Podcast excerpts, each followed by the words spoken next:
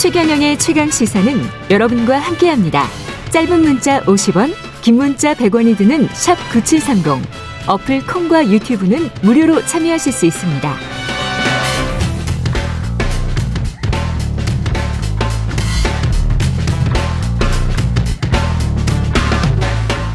예, 검찰이 부르면 몇 번이든 가겠다. 이재명 대표가 검찰 추가 소, 소환에 응하겠다 라고 했습니다.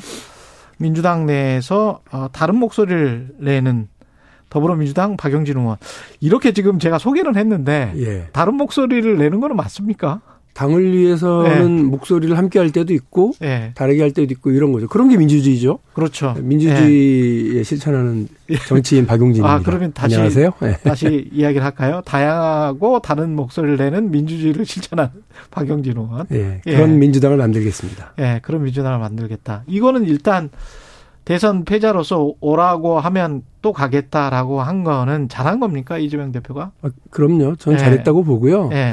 예. 제가 저 계속 이 방탄 논란에서 벗어나야 하고 네.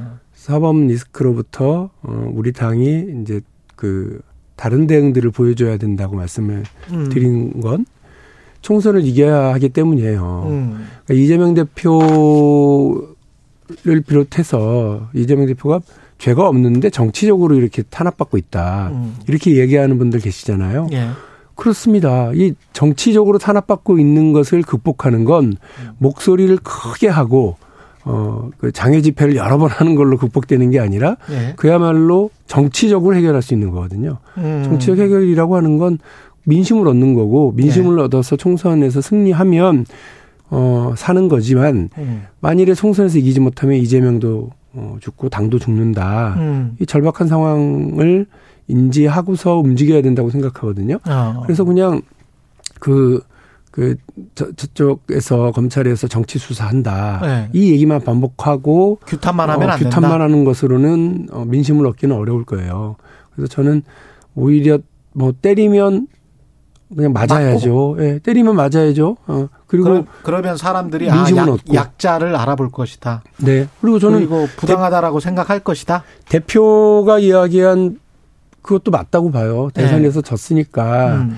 어 이런 상황이 벌어지잖아요. 거기에 또 한동훈 장관은 뭐 대선 당선됐으면 그 뭐 다그 그 없었던 일로 만들고 가려고 그랬던 거냐, 음. 무마하려고 그랬던 거냐 이렇게 또 따박따박 얘기를 하셨던데 음. 어 지금 그러고 있잖아요. 도이치모터스 아. 사건 왜 안 해요? 음. 그 도이치모터스 사건은 하죠. 아니 도이치모터스 아. 사건과 관련된 네. 김건희 여사의 연루 어, 연루 관련해서 조사도 수사도 하지 않습니까? 음. 왜 대장동 50억 클럽과 관련해서는 꽁고 먹은 소식으로 하고 있죠? 음. 이게 사회적 정의인가요? 음. 저는 이렇게 하는 건 아니라고 생각합니다. 그럼 그래서 국민들은 갸우뚱갸우뚱 하시는 거예요. 음. 이재명 대표에게는 그야말로 탈탈 터는 수준의 수사, 뭐든 하나 걸려라 이러면서 음. 그 저인망 쌍끌이지 수준으로 이렇게 싹 끌어가고 있는데 네. 이게 근데 그 왜 대통령과 어그 측근 주변인들 음. 관련해서는 신성 불가침 영역인 듯한 태도를 보이느냐. 음. 어제 나온 보도라서 좀 뭐 더 확인을 해봐야 되겠습니다만 네. 담당 공판 담당 검사 수사 검사 거의 네. 사실상 해체 수준이다. 뭐 이런 얘기잖아요. 월드뱅크 간다는 이야기가 있더라고요. 예, 네. 그러니까 그러니까 이, 이, 게 지금 맞는 거냐. 음. 어, 우리가 보아왔던 익숙한 그런 프레임으로 지금 가는 거냐. 네. 그, 당연히 질문 국민들로부터 나올 거라고 생각합니다. 음. 네. 그러니까 정치적으로 탄압받는 거는 맞는데 이 방향으로 그 대응을 하는 거는 아닌 것 같다. 다른 방식으로 대응을 해야 국민들에게 민심을 얻을 수 있다. 음, 적어도 네. 뭐 우리 어 당에서 어, 그, 그냥 이 방탄 논란을 음. 벗어나려고 하려면 진짜 정치, 검찰이 정치를 한다. 음. 고도의 정치적인 수사다. 이렇게 네. 생각을 하면 우리는 더 고고도의 정치적 판단과 어, 그 선택들을 해 나가야 되는 그게 뭐예요? 거라고 봐요.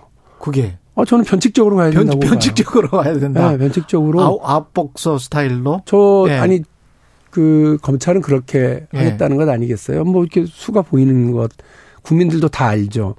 이렇게 해서 하고 이렇게 하고 이제 네. 구속영장도 묶어서 한다고 하, 할 수도 있고 네. 살라미로 잘라서 할 수도 있고 네. 두번 보내 두 번 체포영장을 보낼 수도 있고 음. 뭐한 번만 할 수도 있고 어쨌든 이 과정으로 어, 이미 성공을 하고 있습니다만 네. 이재명 대표와 민주당을 방탄 프레임으로 이렇게 묶었다고요. 네. 어. 근데 이 과정에서 그래 어차피 뭐 답정 기소야 어, 음. 어, 답은 정해져 있고 기소하기 위한 어, 모든 작전이야라고 생각하고 그냥 저 수사나 이제 조사에 요구 요구에 응하지 않는다. 예. 이렇게 가게 되면 오히려 저는 그 어. 검찰이 만들어 놓은 정치적 프레임에 이제 어뭐 걸어 들어가는 수 그러면 없다고 마, 봐요. 만약 이제 체포영장이든 구속영장이든 청구하면 헌법상 면책특권이 있기 때문에 회기 중에 바로 법무장관이 이제 보낼 거란 말이죠. 그러면 그 국회에서 뭐 동의안을 부결시키면 체포 동의안 부결시키면 그러면 이게 방탄 국회다. 국민의힘은 그렇게 주장을 할 거고 그러면 민심은 국민들은 아, 좀 이상하다, 방탄 국회다, 이렇게 받아들인다는 말씀인데, 그러면 체포 동의안이랄지 이런 게 나왔을 때 면책 특권이나 이런 거는 다 포기를 하고, 그냥 일반 국민처럼 어떻게 해야 되죠? 여러 방법 이 사실은 있어요. 예. 그러니까 뭐 그냥 단적으로 과거에도 있었던 사례를 보면, 네. 어, 그냥 그 영장 실질 심사에 바로 출석하는 거죠. 바로 그냥 예, 예. 면책 특권 포기하고. 어, 이전에도 그런 적이 있고, 그래서 아, 사실은. 있습니까? 예. 그래서 그거를 얘기를 해, 서 예. 부결된 경우도 있어요. 아, 그래요? 아니, 이거 너무 본인, 이상, 이상하다. 나는 걸어가겠다는데 저 예. 검찰은 왜 갑자기 체포영장을 보내느냐. 아니, 음. 이거죠. 이재명 대표가 한 번, 두 번, 세 번, 뭐 네 번, 다섯 번, 여섯 번이라도 검찰이. 오, 라고 그러면 어 그래 가겠다. 네. 그러니까 수사를 피한 적도 없고 증거를 인멸할 것도 없고 네. 도주할 우려도 전혀 없다 그러면 왜 굳이 영장이에요? 음. 불구속 수사가 원칙인 것 아닌가요? 우리 형사소송법에 그렇긴 한데 예. 하여간 영장을 칠 것 같다라는 게 일반적인 이제 관측이지 않습니까? 그러면 영장을 치게 되면 민주당은 어떤 식으로 대응을 또는 이재명 당 대표는 어떤 식으로 대응을 해야 되냐? 아니, 뭐 거기에 따라서 이제 정치적 함의가 있을 텐데. 검찰도 그렇게 단순하게 움직이지라고 아, 생각하지는 않아요. 움직이지는 어, 네, 그래서 우리가 더 고고도로 움직이고 음. 해야 된다고 봅니다. 그, 저, 현행법을 어긴 걸로 음. 수사를 받거나, 어, 혹은 그 재판을 받았던 여러 역대 대통령들도 예. 어, 또 여러 중요한 정치인들도 있었습니다만 음. 민심이 어떻게 하느냐로 이게 다 판단이 다 됐지 민심을 음. 가지고 판단을 했지 사법적인 영역이 사실상 아니었었거든요. 예. 어, 그래서 저는 민주당은 어, 지금 힘없는 야당이에요. 그러니까 예. 그 의석수가 좀 있다 한다 하더라도 할 수 있는 게 아무것도 없는 야당일 뿐이기 때문에 음.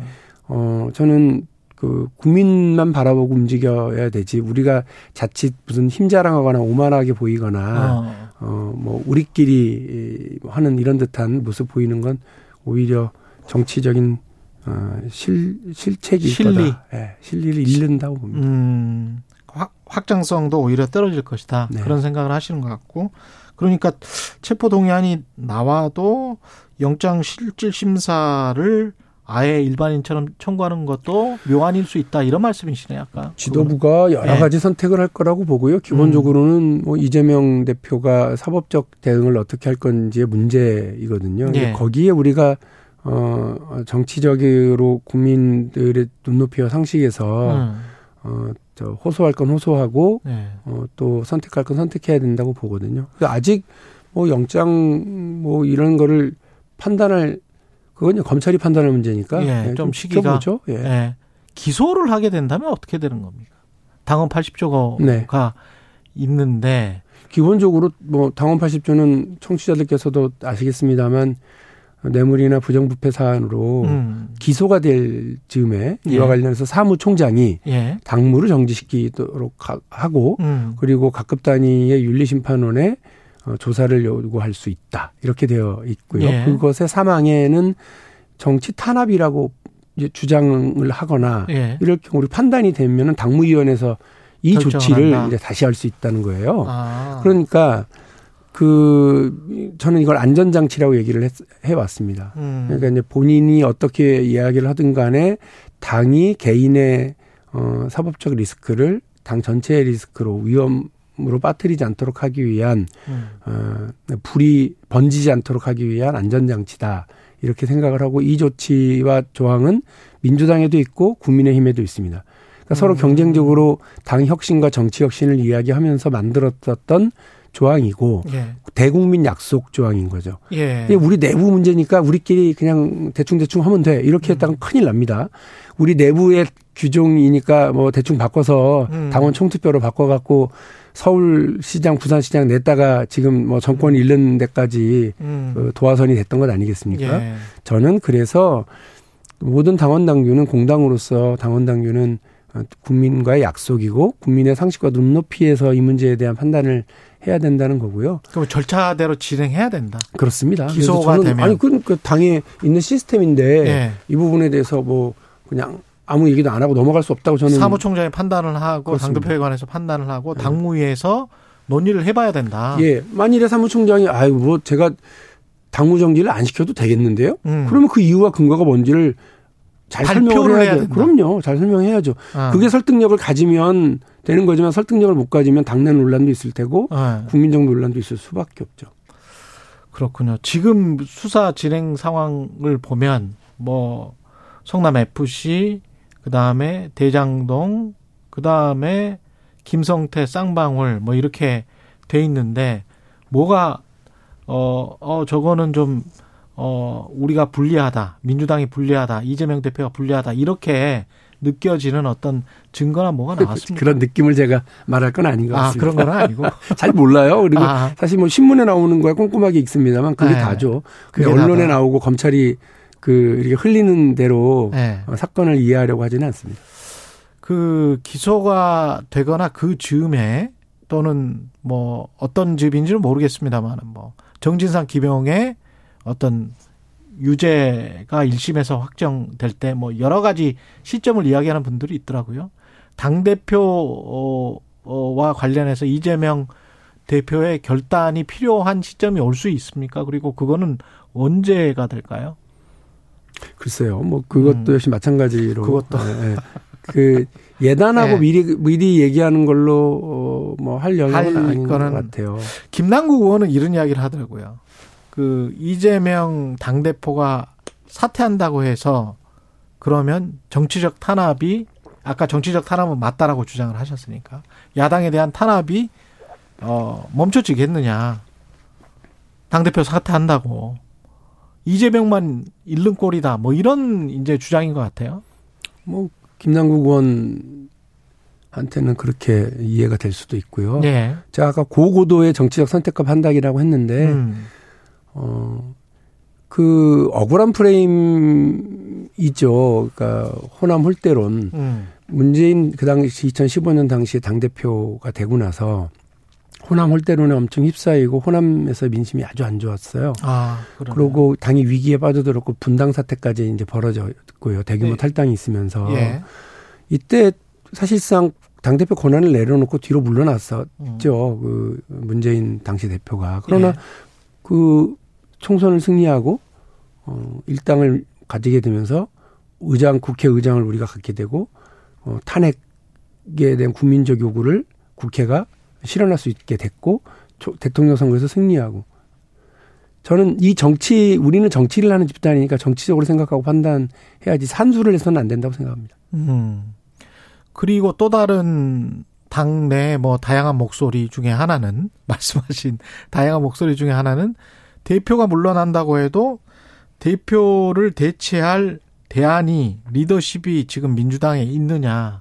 특히 이제 당원들의 아마 절대적 지지를 받고 당대표가 됐기 때문에 그걸 대체할 누가 비대위원장이나 뭐 새로 전당대회를 그러면 또 해야 되는 거냐 뭐 여러 가지 아니, 논의가 체포영장이 올지 안 올지도 네. 어, 아 그것도 뭐 묻지 말자니까는 뭐 아예 저기 한참 진도를 빼시네요. 아. 뭐 그런 얘기 자체가 별 적절치 않다고 적절치 않다 네, 지금 시점에서는 네. 김건희 여사 아까 저 관련해서 말씀을 하셨는데 네. 도이치모터 주가 조작 연루 특검을 추진해야 됩니까? 아까 뭐 검사들도 발령 날 것 같다. 뭐 이런 보도가 있었어요. 전 특검 네. 대상이라고 생각합니다. 특검 대상이 된다. 예, 예. 왜냐하면 그 정상적 그러니까 수사가 제대로 진행되지 않거나 여러 압력에 의해서 의혹이 제대로 밝혀지지 못하고 현행의 수사 기관들 어, 검찰이나 경찰에서 제대로 역할을 못한다라고 하는 판단이 섰을 때 음. 저는 정치권에서는 그 의혹을 특히나 권력 핵심부에 관련 연루된 의혹에 대해서 파헤치는 것은 당연한 의무라고 생각하고요. 음. 단순한 그냥 뭐 옷을 하나 얻어먹어 얻어 입었냐 안, 안 얻어 입었냐의 문제, 온노비 음. 사건 특검 수준이 아니라 예. 우리 개미들 피눈물 나게 하는 주가 조작과 관련된 혐의라고 그런다면 그렇. 여기에는 뭐 보수 진보 없이 여야 음. 할것 없이 다 동, 공감할 거라고 생각합니다. 음. 그렇군요. 이상민 행안부 장관 탄핵도 뭐 어떻게 보세요? 그거는? 의총에서 뭐 논의를 좀 해봐야 될 것 같습니다만 네. 어 그 지난번 뭐 긴급 최고위원회를 통해서 얘기했다고 그 뭐 삼종 세트에서 예. 장외투쟁과 탄핵과 특검 이렇게 얘기를 했는데 어. 정작 그 다음 의총에서는 이런 문제에 대한 얘기가 없었어요. 예. 장외투쟁에 대해서도 그냥 할거 허니까 많이 참석해달라라고 하는 사무총장의 말 발언이 하나가 있었을 뿐 음. 이것이 옳은지 그른지에 대한 얘기조차도 아무도 안 했죠. 그러니까 그걸 뭐 의원들이 자유 발언조차를 듣지 않은 의총이었어서 그렇군요. 민주당이 지금 국민 보고대 주말에 하는데 이거는 음, 박영준 의원님 생각에 이거는 전술적으로 맞습니까? 아 저는 뭐 별로예요. 그러니까 만일에 별로다. 그날 의총에서 네. 그 논의가 있었으면 저는 음. 어, 반대 의사와 우려를 표시했을 거예요. 음. 제가 진작에도 말씀드렸습니다만 어, 광화문에 사람 많이 모으고요. 예. 정권과 네. 강력한 각을 세우는 건 음. 황교안 어, 자유한국당 대표가 제일 잘했습니다. 음. 정광훈 목사 손잡고요. 어, 광화문을 가득 메우고 그렇게, 어, 아. 어, 이렇게 난리를 만들었잖아요. 그리고 근데 국회에서는 나경원 원내대표가 쌍을 이뤄서 예. 온갖 법안을 다 저지하면서 예. 이른바 여전사로 거듭났잖아요. 어, 그렇게 해서 결과는 예. 결과가 예, 총선은 폭망이었죠. 음. 예, 저는 민심을 이렇게 산수 다시 말해서 머리 숫자로 확인하려고 그러는 예. 어, 그 집회 때 머리 숫자로 확인하려고 그러는 것은 물리적 머리 숫자 어, 별로 예. 적절치 예. 않다 이렇게 생각합니다. 마지막으로 국민연금 관련해서 한 1분 남았는데 아까도 박순봉 기자랑 이야기했습니다만 이 되겠습니까? 근본적 해법이 있, 겠습니까 해야 되는데요. 예. 일단 첫 번째 국민연금 논의 개혁 논의와 관련해서 저는 방향이 잘못됐다고 봐요. 아 그래요? 예. 그 연금을 왜 하느냐면 노후 국민들의 노후를 보장하기 위한 그렇죠. 제도잖아요. 그런데 예. 어, 더 많이 내고 더 조금 받고 더 음. 늦게 받자. 연금을 위한 국민의 헌신과 봉사를 요구하는 거잖아요. 이렇게 되면. 그러네. 그러니까 연금의 수익률을 높이고 운영 방식을 다양하게 해서 국민의 어. 노후를 실질적으로 보장하기 위한 것이 필요하고요. 예. 연금 구조 개혁도 물론 논의해야 되겠습니다만 연금의 수익률을 높이는 방법. 음. 제가 대통령 선거 때 얘기했었던 국부펀드라고 하는 방식으로 또 다른 국민적 노후 자산의 길을 열어주는 방법도 음. 적극적으로 고민해야죠. 왜 국민연금은 매번 4%의 운용 수익률을 예상합니까? 네. 실제로는 지난 20년 동안 6%였고 다른 해외 연기금 등은 10%도 넘는 데가 많은데 음. 지금 이렇게 연, 연, 그 국민연금을 그러니까 함부로 그다음에 저조한 성적으로 운영을 하면서 국민들에게 더 많이 내고 더 조금 받아가서 얘기하는 게 적절해요? 네. 뭐 저는 정치인으로 살 일이 아니라고 생각합니다. 박영진 의원이었습니다. 고맙습니다. 감사합니다.